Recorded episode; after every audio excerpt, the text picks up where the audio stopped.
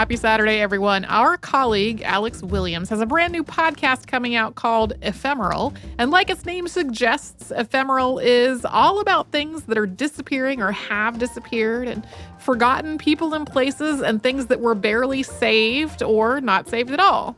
So, we've chosen today's Saturday Classic to go along with that theme. It is our brief history of time capsules from May of 2015. One thing to note is that the mistakes that we make on this podcast are not ephemeral at all. They last forever. And in this episode, we made it sound like two different time capsules came out of the old state house in Boston, Massachusetts. We made it sound that way because I thought that was how it happened. It did not. The time capsule that was in a lion's head statue was from the old state house. And then the one associated with Paul Revere came from the current State House on Beacon Hill. And stay tuned at the end of the show for a little peek at Ephemeral. Welcome to Stuff You Missed in History Class, a production of iHeartRadio's How Stuff Works. Hello and welcome to the podcast. I'm Tracy V. Wilson. And I'm Holly Fry. So, uh, back in October of 2014, a time capsule was removed from a lion statue that normally is on top of the old state house in Boston, Massachusetts. The statue had been taken off of the roof for restoration, and while they were at it, restorers decided to check on rumors that there was a time capsule in its head. This was something that had been completely unknown until a couple years before, and they wanted to see if it was really there. It was. They used a fiber optic camera to make sure that it was really there, and then they very carefully removed it. And during a private opening, archivists lifted the lid and immediately realized that what was in there was just packed way too tightly to be taken out safely in the studio where the statue was being restored. So they took the time capsule to the Bostonian Society's Archives Center where they could really take their time removing the contents in a more controlled environment. Holly, do you remember this? Yes, I do. Right, because when we put this story on our Facebook, people got so mad. They really did. There were some very, um, you know, uh, immediate response sort of anger notes. Yeah. Uh, th- so this time capsule had been inside the statue for 113 years, but people felt like that was not nearly long enough for it to be opened. And then other people interpreted this decision to take the box somewhere more controlled to do the actual unpacking. Uh, they thought this was a sign that incompetent amateurs had been trusted with this delicate task, which was absolutely not true. It was somebody with a master of library science and, and archives management. Like the people also argued that they should have just had the whole statue removed somewhere safer, or uh, that there was a lot of question about why the time capsule needed to be removed in the first place. A lot of people wanted it and its contents to go back where it was. So then, another time capsule was removed from the old state house a couple of months later, and this one dated back to 1795, and it had been put behind the cornerstone by Paul Revere, then governor of Massachusetts Sam Adams, and Colonel William Scollay. And so, based on what had happened with that first time capsule, we were really careful about what details we included when we put it up on our Facebook. We noted that it had been taken out as part of a repair to a water leak behind the cornerstone, and we specified that professional professional conservators had removed it and that it was going to be x-rayed and opened under controlled conditions, and that it was going to be put back after its contents had been displayed for the public for a while. Holly, do you also remember this? Yes because people were still so mad. they were. There's a, a fascinating reaction I think that people have with time capsules, and it it, uh, I couldn't break down the psychology of it because it, it varies a lot, but there were definitely some angry responses. yeah, people were still really mad. This time they were mad that the time capsule was going to be put back, which was what people had wanted to happen with the other time capsules. So at this point, I kind of never wanted to mention time capsules in the context of the show again which is one of the reasons why neither time capsule was in the Unearthed in 2014 episodes. But then, this April, I got the chance to actually see the contents of that cornerstone time capsule while they were on display at the Museum of Fine Arts Boston. And there was literally a line all the way around the room to see it. It stretched way out into adjoining galleries. It was just to look in this little display case that was full of coins and newspapers. Uh, part of this is because the time capsule was really small. So there was a little display case. People were waiting to see into. But part of it is because people care apparently care a whole lot about time capsules. Yeah, and I feel compelled to mention that this sort of interesting um, discussion that sometimes got a little heated on our Facebook page, that is not the only place that these were happening. If you looked at news sites that were posting about it, their comment sections were having very similar things play out. Yeah, there was just angriness everywhere. So, we're going to talk about time capsules today maybe explore some of the reasons people get so excited about them. Yes. Uh, and the tradition of burying stuff really goes back almost to the beginning of human history. The most obvious example is that most of the world's cultures have at some point buried artifacts, letters, trinkets, and other objects as parts of funeral rituals. People have also been deliberately uh, placing objects into building foundations and cornerstones for thousands of years for example, in Mesopotamia, a common practice was to bury objects in building foundations for the purpose of sanctifying the space and protecting it, or maybe to commemorate something that was related to the building or its builders or where it was being built.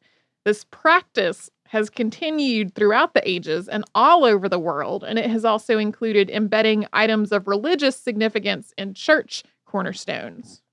And the idea that these deposits might one day be discovered again has also cropped up at various times throughout history. For example, around the 7th century BCE, Assyrian king Esarhaddon had relics and clay tablets put in the foundations of monuments, saying that he, quote, deposited them in the foundations and left them for future times. But all of these burials of stuff are a little different from the idea of a time capsule. Although people of the past did sometimes think or write about how future generations might someday stumble upon their funerary deposits and their foundational deposits, which are what those things are called, uh, that was really secondary to their purpose. They were being buried for some other reason, and the idea that somebody might come dig them up later was uh, secondary to that. But in a time capsule, on the other hand, people intentionally gather and store objects with the specific plan that someone else is going to open them later. And usually there's a specified time frame for what later means, and for the for time capsule purists, it's only a true time capsule if there's a specific end date for the thing to be opened again. This means that while a letter from a six year old to his or her future self to be opened 10 years later is a time capsule, according to this definition, but a giant room of artifacts to be opened at some undetermined time in the future technically isn't. Neither are time capsules that include those same sorts of things but are shot into space to be one day opened by aliens, maybe. So basically, the end date is really like the definer of what is and isn't a time capsule. Another aspect of time capsules is that they're preserving usually a snapshot of everyday life when they were sealed. And while there are definitely time capsules that have a much grander scope than that, they almost always also include things like coins, newspapers, photographs, letters from notable people, and everyday items that are kind of meant to give future generations a glimpse of what life used to be like. Uh, this including of everyday life snapshots is also why accidental preservations of everyday life, like, say, the ruins of Pompeii, are sometimes described as time capsules. And although there are time capsules buried all over the world, the practice is largely a tradition that came from and flourished in the United States. And there are a couple of reasons for this. A big one is that the first most famous examples of time capsules, which we're going to talk about in just a bit, were all developed in the United States. But sociologists and psychologists also theorize that another reason that the United States has been so intent on encapsulating history to send it to the future is that as a nation, the history of the United States is pretty short.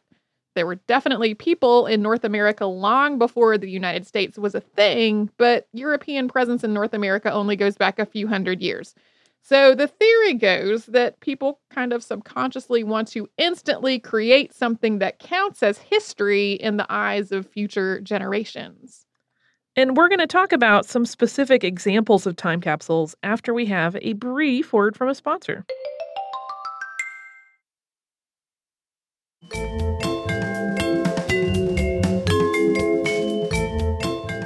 Going to talk about the first true time capsule to start off with. And the first time we know of that people sealed things away with the specific intent that they would be brought out again at a particular date in the future was for the Centennial Exhibition in Philadelphia, Pennsylvania, and that took place in 1876. It had a century safe that was meant to be opened in 1976. There might be earlier examples of time capsules out there that, in addition to having been buried or sealed away, also had a specified opening date, but this is the first one we actually have documentation of. And the Century safe looked just like a safe, but with a purple velvet lining, which is a detail I personally love. Uh, this safe contained photographs, a book on temperance, and signatures of visitors to the Centennial exhibition, among other things. It was stored under the steps of the Pennsylvania State Capitol and opened in 1976 as intended. A new capsule buried in 1976 is to be opened in 2076. Even though the Century Safe was the first true time capsule, the word time capsule had not been coined yet. That did not happen until 1938, leading up to the 1939 World's Fair. G. Edward Pendray, who was a public relations executive for Westinghouse Electric and Manufacturing, gets the credit for coming up with the term. Also, uh, for a while, because of the shape of what they were building, he thought about calling it a time bomb. and uh, kind of glad that didn't take off. Um, before the word time capsule was coined, people normally called these sorts of things safes or boxes or similar generic terms. Westinghouse was involved with all of this because it was constructing the physical container for the World's Fair time capsule, which was to stay underground until 6939, otherwise known as 5,000 years from its start date. Because these capsules were supposed to stay buried for so long, the containers had to be impervious to just about any kind of damage that you could think of. The end result was a seven and a half foot long, or 2.2 meter, torpedo like tube made of a non corrosive alloy with several interior layers meant to protect the contents. The, these contents included cigarettes, men's and women's grooming tools, magazines, and samples of seeds and, and uh, fabrics. There's also a 22,000 page microfilm essay and there are letters from such figures as Albert Einstein and then MIT President Karl T. Compton. There was huge, huge fanfare around the burying of this time capsule, and there's also a total replica of it and its contents at the George Westinghouse Museum. Running concurrently with the creation of the first Westinghouse time capsule was the Crypt of Civilization, and I know a lot about this one. Uh, this is an incredibly huge and involved time capsule at Oglethorpe University, which is here in Atlanta and where I used to work. Oglethorpe president Thornwell Jacobs led this project, which is an attempt to document all of human history. The idea is that future archaeologists could just consult the material from this vault instead of having to painstakingly recreate an idea of how the world worked by piecing together information from lots of different dig sites. The Crypt of Civilization today is on a lower level of the administration building at Oglethorpe. And in addition to all the physical items which are inside, which are a lot, the thing is enormous, it contains more than 600,000 pages of microfilm, uh, which document all sorts of historical information. So this crypt was sealed on May 25th, 1940, and it's not supposed to be opened again until the year 8113. And this is 6,177 years from when it was sealed up. The idea is that as of 1940, there were 6,177 years of recorded history. So this crypt acts as like a midpoint between the beginnings of recorded history and 6,177 years in the future when people can just open this thing up to find out all about the past. Yeah. And it's just a uh, big door, a big metal door that you walk by when you're in the admin building. And it has engraving on it, but it's just the door that's there that never opens. Because people were inspired by the first Westinghouse time capsule and Oglethorpe's Crypt of Civilization, the time capsule heyday really spanned from 1935 to 1982. Because of the Centennial exhibition, 100 years became a popular time limit for time capsules to remain sealed. There are also some connections between that first Westinghouse time capsule and the crypt at Oglethorpe. So G. Edward Pendray had actually called for public support of the uh, the crypt project as it was being developed, and conversely, one of the letters inside the first Westinghouse uh, time capsule is a letter from then Oglethorpe president Thornwell Jacobs.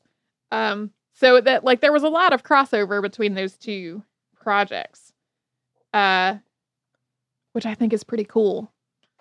We're also now going to just talk about some other notable examples of time capsules, and this is not at all an exhaustive list, not even of the ones that are really big and impressive. Uh, Westinghouse created a second time capsule for the 1968 New York World's Fair, and it's almost like an update to the first one. It's the exact same size and shape, and it's buried about 10 feet away, but its contents include things that didn't exist when the previous time capsule had been put into the ground. This includes birth control pills, an artificial heart valve, credit cards, information about atomic energy, and uh, other more modern, as of 1968 stuff. Both the first Westinghouse time capsule and the second one are supposed to be opened in 6939 uh, together. So that second one is sort of like a supplement to the first one rather than a whole separate thing with a separate opening date. Two identical time capsules were made for Expo 70 in Osaka, Japan. And one of these is to stay sealed for 5,000 years, and the other is intended to be opened every 100 years after an initial opening in the year 2000.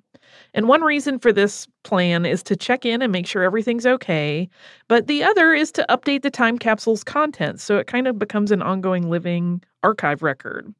And these time capsules are shaped like kettles, and filled, they weigh 2.12 metric tons. And although their purpose uh, was to detail in a very broad cross section life in 1970, which means that they include lots and lots of everyday items, there's also historical information, including leaflets, films, and other recordings, uh, including artifacts from the bombing of Hiroshima. And you can actually see the total contents of all these things online. Uh, they are available, and there is so much stuff jammed into them. Yeah, I really I had this moment where uh, I I was flummoxed because I stumbled across this thing uh, that had you know a a, con- a comprehensive list of everything that's in there, and there are pictures of a lot of it. And I am used to when you see older pictures of things that were taken with earlier digital cameras, they look kind of terrible. And I had this moment where I just forgot that there were there were film cameras in 1970. You can you can scan pictures from 1970 or film from Yeah. 1970. Like that still exists. It didn't go away.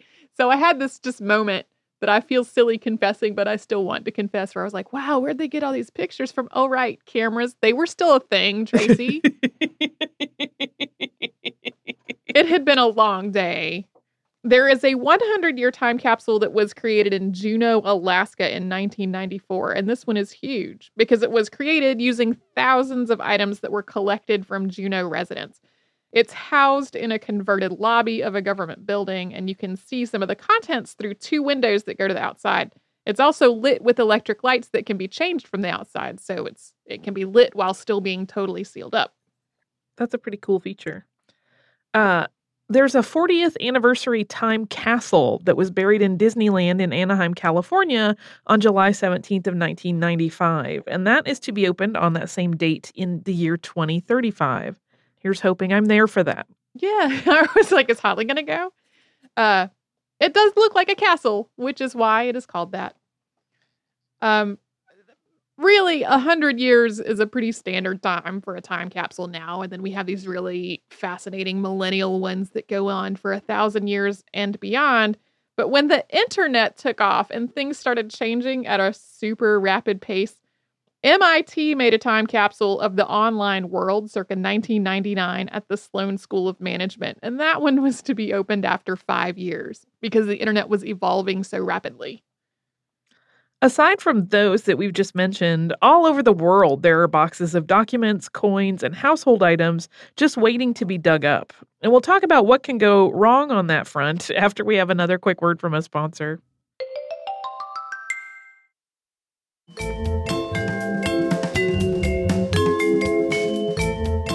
So, the sad truth is, as much as people like the idea of burying things for posterity, a lot of time capsules just fail. In some cases, they haven't even made it to their burial or their sealing. There was a time capsule made for the US bicentennial that went on a national tour with signatures from all over the country that were supposed to be collected and put inside. and it made it through that whole tour, but then was stolen from the truck at the burial site before it could actually be buried. Capsules and their contents have also been lost thanks to leaks, demolitions, and people just forgetting that they were buried in the first place or that they existed at all. So, in addition to trying to preserve all of human history up to 1940 in the crypt of civilization, Oglethorpe is also trying to keep track of all those time capsules so that nothing else gets lost, and that's via the International Time Capsule Society, which was established in 1990. Yeah, one of the reasons that they really wanted to get that time capsule out of the lion's head statue was because they did not really know how it had been packaged and whether everything in there had already been destroyed because of water, which it hadn't, which was great. Uh but there's also the fact that a lot of times what's inside a typical time capsule turns out to be really underwhelming once it's opened the very nature of time capsules means that a lot of times they're full of newspapers and coins and photographs, people, uh, letters from people who were famous 100 years ago, but nobody knows who they are now, and basically obsolete junk. There's even a 1999 article in The Onion titled Newly Unearthed Time Capsule Just Full of Useless Old Crap, which made fun of both people's responses to what you usually find when you open a time capsule and the types of things that people select to put in there. Like there's a, there are several layers of humor going on. Uh, this is actually kind of funny to me. How often people open a time capsule and like no one is impressed with what was inside because it's just newspapers and coins. And yet, when the time capsule was made, there were knockdown, drag out fights about what to put inside of there. Oh, yeah. People are as angry about what to put in time capsules as they were with all of our Facebook posts about taking them out. Because they want to make sure the exact correct picture of that time period is created with the contents. But even if people didn't find their contents boring, more often than not, the same objects placed inside time capsules are also preserved better at museums and other archives. Uh, it's very rare that someone opens a time capsule to discover something that's actually a unique find. Yeah, usually you can see a, a better preserved one of the exact same thing in one or many museums. However, all of that said, time capsules usually inspire an interest in history and some civic pride, at least in the short term. And that counts when they're created and again when they're opened and especially for the ones that are meant to stay sealed up for thousands of years, the containers themselves can involve tremendous feats of engineering. This has especially been true for all of these ones that are supposed to stay sealed up for many thousands of years. So while people might classify their contents into the category of worthless junk, their creation has a different type of worth. And back to those time capsules that we talked about at the very beginning of the show. The lion statue is back on top of the old state house, complete with a new time capsule. And this time, it's in the lion's scroll, so future generations will have easier access to it. Among the contents of that capsule are an iPhone 5. Uh, Apple apparently would not provide an iPhone 6 for this. Uh, Foreign Relations of the United States, 1977 to 1980, Volume 3, to replace a copy of Foreign Relations of the United States, 1896, that was in the prior box, basically to fill space, uh, a number of letters and photos, and a Boston Marathon medal. The original items were on display at the Old State House for several weeks over December 2014 and into January 2015. The items inside were delicate enough that after that point, they were returned to the archives for preservation. Yeah, they were actually preserved ex- incredibly well, uh, considering how old the time capsule was and how it had just been in the statue out in the elements for so long. Uh, but they did want to make sure that they lasted long into the future. So they didn't stay on public display for all that long. The time capsule that was removed from the cornerstone at the old state house is also going to go back in June, and it's going to include its original contents having been cleaned and restored, along with some new items uh, along in the same vein. Basically, what was in there before were newspapers and coins, so things of that nature. Um, its original contents were displayed at the Museum of Fine Arts in Boston during March and April of 2015. The Bostonian Society and the Museum of Fine Arts also both documented what was inside those boxes and put lots of pictures and details on their websites. Yeah, so people felt like they were being hidden away from public view. They really, really weren't.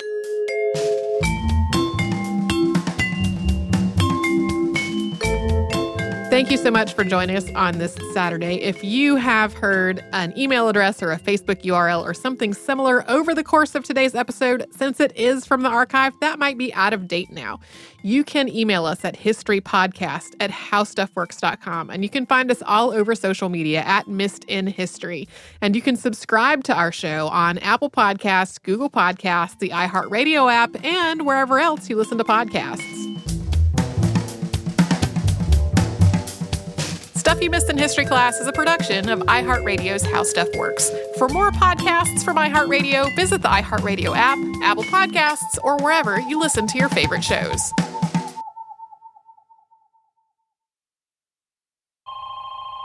Back before we called it voicemail, or at least when voicemail meant something different and more specific, the world had the humble answering machine. Hi, we're not here right now, but we'll call you back if you leave your name and number. If you aren't of the age to remember, the answering machine was a physical audio recorder that plugged into your phone line. You couldn't call into it remotely. You had to wait till you got home to check your messages. And they were the source for a lot of Seinfeld gags. Believe it or not, George isn't at home. Please leave a message at the beep. Most answering machines recorded on cassette tape. Your magnetically recorded message would be saved until you recorded over it or change the cassette. When I was a little kid, my family had a different kind of answering machine. It was actually tapeless. I think it was a Sony and it was digital. That's my dad, a man who's not apt to forget a piece of telephone technology. It was like a little tower with a big push button on top that would blink once uh, you had a message. In addition to play and shuttle, it had a record button for your greeting. Hi, this is the H family. We can't come to the phone right now, so please leave a message after the beep. But on this machine, you could also record your own messages directly into it. Like a voice memo function on your phone. Note to self. I think the idea was if you were the husband and wife passing, you know, running kids around and stuff, that you could leave each other messages on it if you were just standing in front of it. Like you wouldn't have to call it on your non existent cell phone because none of us had cell phones back then. I don't think mom and I ever ever used that. But you used it because you liked hearing yourself recorded. Hi, I'm Alex Williams. It sat on top of my parents' bureau, so I must have had to climb on a stool or something. But I spent untold hours talking into this device. Okay, um, my voice is gonna come out all weird and staticky from this thing. Recorded it and played it many, many times. If you recorded multiple memos, then hit the play oh. button, it would run them all back to back, in the order in which they were created. You're me, kid. To a young me, this was absolute magic. By this method, and in a spirit of endless experimentation, I'd fill the tiny hard drive with recordings, structured as imaginary shows. And today on Inside I have no idea what about. just learned and I'm not sure I did then. Probably just whatever came to mind. I'd listen through it a hundred times in pieces as I built my episode up, and a few times over as a finished product, and wait for my parents to check their messages. I have great parents, so they listen through with at least feigned enthusiasm. But sooner or later, we'd need the space, and with the click of a button, it was all gone. Hello? This is your grandmother. Is anyone there? Over, okay? See ya. Hasta la vista. It's gone. It's all through. Bye. Whatever. Okay. Soon enough, I'd make so another. our next part in the series? And none of those were saved. This tape I've been playing is the closest thing I have left. It was actually recorded on microcassette, which looks just like a regular cassette tape, shrunk down to a quarter of the size. My next fascination after answering machines. By Alex Williams here. Here I'm wandering around my dad's office with his handheld voice recorder. We're inside my dad's work. I sound about 10. Let's take a brief look around. I made lots of tapes like this. But as far as I can find, this is the last one I have left from this early in my life. Do I wish more had been saved? Especially those early answering machine productions? I don't know. I guess so. It's comparable to a baby picture, an old yearbook, or some other keepsake. Maybe the most like a Sunday school craft project for Mother's Day. Ragged and potentially embarrassing, however sentimental. Can you say that one more time? Alex is recording his latest performance piece. But it's ephemeral. It's a fleeting moment, and it's gone. Even though I was young, I knew that at the time. It's these moments this show fixates on lost materials, dropped threads, forgotten stories, ephemera in the way that it's intertwined in our lives. All those things, tangible and intangible, that you wish you could take just one more look at before they vanish into the past.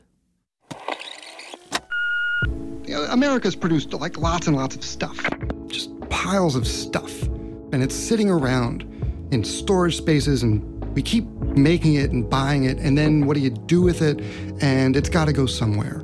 The fact of the matter is, is all day long, every day, there are warehouses full of stuff getting just pushed off a cliff, getting shoved off into the abyss and being destroyed. All day, every day. That's Ian Nagoski, who runs the Canary Records label. A friend of mine, uh, Steve Smolian, who's a record guy like me, said that what he loves is being the guy standing at the edge of the cliff, waving his arms, going, Wait, no, let me look at those first before you throw them away. I think there might be some good stuff in there. I think there might be some stories. I don't think we should throw all those away yet. Because museums can't handle it, the big cultural institutions can't handle it. There's just too much stuff.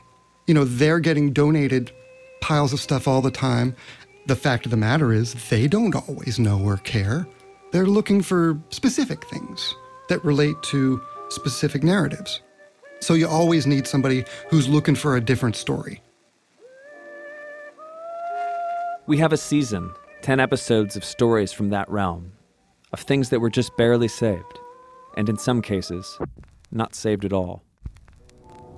A bizarre tale of two infamous New Yorkers, They booby trapped their home and turned it into a sealed fortress of ephemera. A missing chapter of American music history, There hasn't been a guess culturally that they matter. So they get thrown in the garbage. a decade's worth of original television lost to the airwaves, It's over. It's ephemeral. You're going to see something else the next second and nobody's ever going to see it. a piece of music that's defied convention for 70 years. I had students write down the sounds they heard during it, and one girl said, I never realized there was so much to listen to. and what could only be called an audio mystery. It said nothing on it, and it clearly had been recorded, which intrigued me. What is this going to be? These stories and more give a new life, if only for a glimpse. There's times I can't help but feeling like that little kid again. Talking into a machine that I'm sure won't save anything I say into it. Signing off. I'm Alex Williams.